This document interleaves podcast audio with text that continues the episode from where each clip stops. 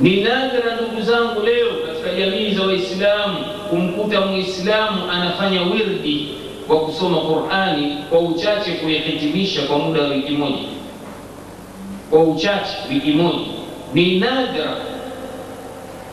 Au kumpata Muislamu ambaye amefanya wirdi wa kuihitimisha Qur'ani kwa muda wa mwezi mmoja, ni nadra. Kisema nadra kwa maana ya kwamba wako watu wanaisoma Qur'ani wanaihitimisha lakini wachache. Walio wengi nasema kama ni dhana njema, basi huisoma Qur'ani mwisho wa mwezi au mwanzo wa mwezi wa Ramadhani mpaka mwisho au kumi la mwanzo la Ramadhani, baada ya yeye kwenda kwenye rafu la mabuku, ikawa tena msahafu huku hapo umejaa mavumbi ya mwaka mzima, kuukuliza na kuupigapiga na kuusoma kwa itakidi kwamba kila anachosoma na herufi atakayoisoma ni thawabu. Ni kweli imethibiti katika sunna ya Bwana Mtume sallallahu alaihi wasallam, lakini basi walio wengi katika hao tunawadhania kuwa ni wengi, pamoja na kwamba tunaamini wengi wameacha wirdi hii, uradi huu wa kuisoma Qur'ani.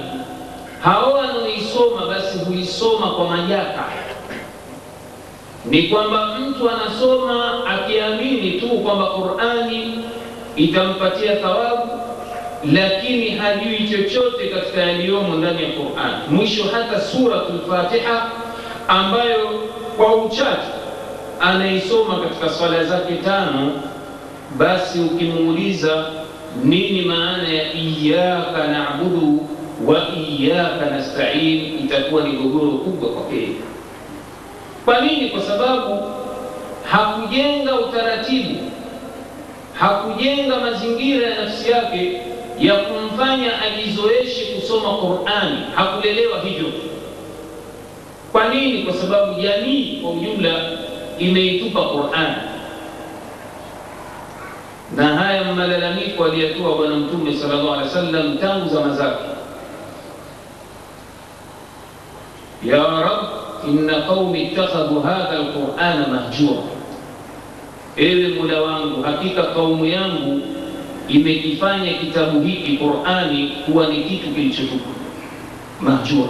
Yeye azungumza zama za watu wake Makureishi, lakini kana kwamba Mtume sallallahu alaihi wasallam tunaishi naye anaomba dua hii, kana kwamba anaomba dua ambayo inawahusu Waislamu wa zama zetu, kana kwamba anaishi leo kayaona yaliyomo ndani ya safu za Waislamu kwamba leo Waislamu wamekitupa kitabu hiki. Ndiyo maana ndugu zangu katika imani, kutokana na Waislamu kukitupa kitabu hiki, imepelekea Waislamu leo kama alivyothibitisha sahaba Thauban kwamba Mtume sallallahu alaihi wasallam anasema kwamba itafikia wakati kwamba nyumati zilizomo au umam wataanza kuwatafuna Waislamu kana vile watu wanaotafutana kutafuna chakula kilichomo ndani ya sahani.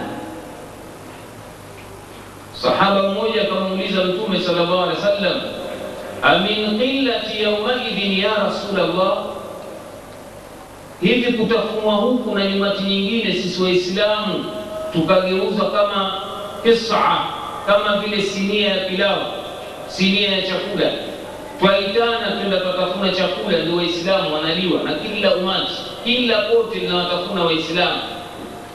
Sahaba anasema amin qillati yaumaidhin ya Rasulullah, je, ni kwa sababu ya uchache wetu, ewe mjumbe wa Mwenyezi Mungu? Anasema bal, bal antum yaumaidhin kathir bali siku hiyo nyinyi mtakuwa wengi, walakinakum ghuthaun kaghuthai saili, lakini siku hiyo nyinyi mtakuwa kama vile takataka za mafuriko, kama vile takataka za mafuriko, kwa maana ya kwamba takataka za mafuriko zitapelekwa kwa mujibu wa mkondo wa mafuriko utakaokwenda, ndivyo watakapopelekwa Waislamu siku hiyo. Na ndiyo hali ndugu zangu inajitokeza leo.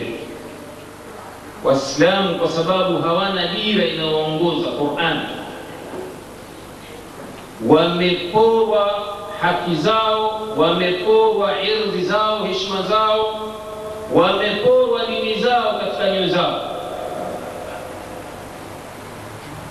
Ndio pale Mtume sallallahu alaihi wasallam katika kuelezea gonjwa hili limesababishwa nini na nini, anawaambia hubukum dunia, ndio kitakupelekea muwe katika hali kuipenda kwenu dunia, wa kirahiyatukum alqital, wa fi riwayatin wa kirahiyatukum almaut, kuipenda kwenu dunia na kuchukia mauti ndiko kutakawapelekea nyinyi mtafune tafune na mgeuke kama vile takataka za mafuriko.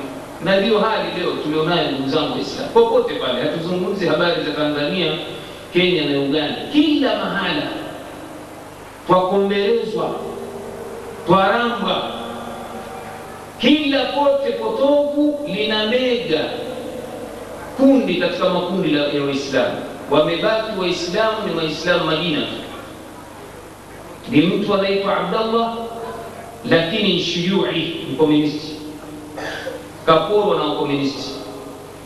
Ni Abdallah wa Muhammad kachukuliwa na pote la umagharibi, ni magharibi, maisha yake yote ni magharibi.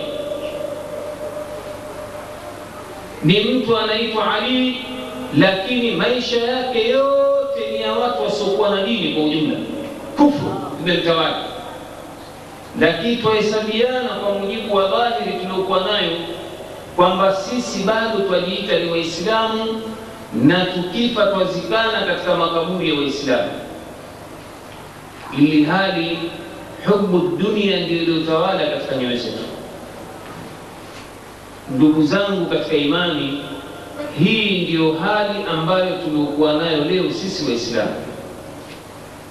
Angalia ndugu zangu katika imani, Mtume sallallahu alaihi wasallam katika kuelezea au katika kuelezea kimatendo umuhimu wa Qur'ani, Mtume sallallahu alaihi wasallam kwa hadithi iliyopokewa na Abdullah ibn Abbas anaonyesha namna gani walivyofundishwa na Mtume Qur'ani. Anasema ilikuwa Mtume akitupa aya kumi tunazisoma na tunajua yaliyomo ndani, halafu tunahakikisha tunayafanyia kazi yaliyomo ndani ya aya kumi hizo. Kisha Mtume sallallahu alaihi wasallam anatupa tena aya nyingine kumi. Kila aya kumi anahakikisha watu wamezifanyia kazi, halafu ndio anatupa nyingine kumi, tunaendelea. Ndiyo utaratibu wa Bwana Mtume alipokuwa akiwafundisha hasa vijana Qur'an. Yeye mwenyewe Abdullah ibn Abbas anasema mimi binafsi nimeisoma Qur'ani suratul Baqara miaka nane, suratul miaka nane. Ni kwamba ndani ya kusoma kwake kasoma kwa ahkami za tajwidi, kasoma kwa ufahamu wa yaliyomo na kasoma kwa kutekeleza yaliyomo, na kila walilolijua katika Qur'ani hawakulichelewesha. Kwa nini hawakulichelewesha? Kwa sababu Mtume sallallahu alaihi wasallam aliwajenga kukiamini kitabu hiki kwamba ndiyo cha kweli na ndiyo kitabu ambacho kitakuwa ni nuru na burhani, kama Mwenyezi Mungu alivyosifia katika aya nyingi kwamba ni tibyana nuru na burhan, nuran na burhan, ni nuru na burhani, ndiyo tochi ya maisha yao kwamba kila tatizo ambalo wanalikabili linachambuliwa na kutatuliwa na Qur'an. Waliamini hivyo kwamba Qur'ani ndiyo suluhisho la mwisho aliliteremsha